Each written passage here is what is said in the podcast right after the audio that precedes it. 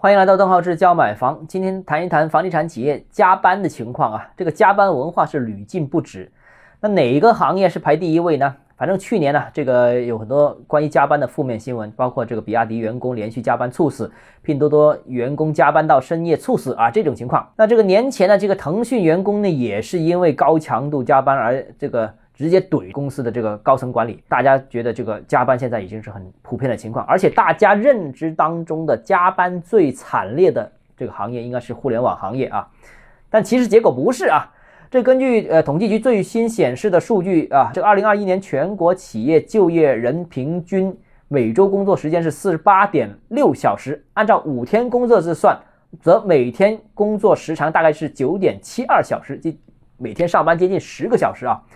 那所以呢，按照统计局的数据，就现在是全国人民全线加班，很普遍的情况啊。全国加班最严重的行业排名顺序分别是：第一，房地产；第二，汽车；第三，交通；第四，能源；第五，商业服务。那互联网呢？互联网竟然进不了前五名，甚至低于全行业平均水平，就是七十二行当中，它平均水平都都不到啊。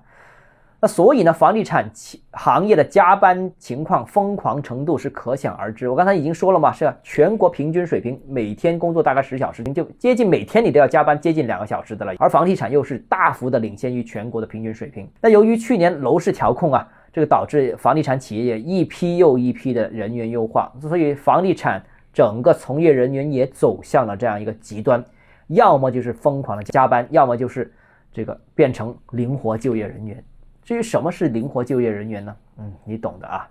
啊，希望这虎年大家能少加一点班，大家能少内卷一点，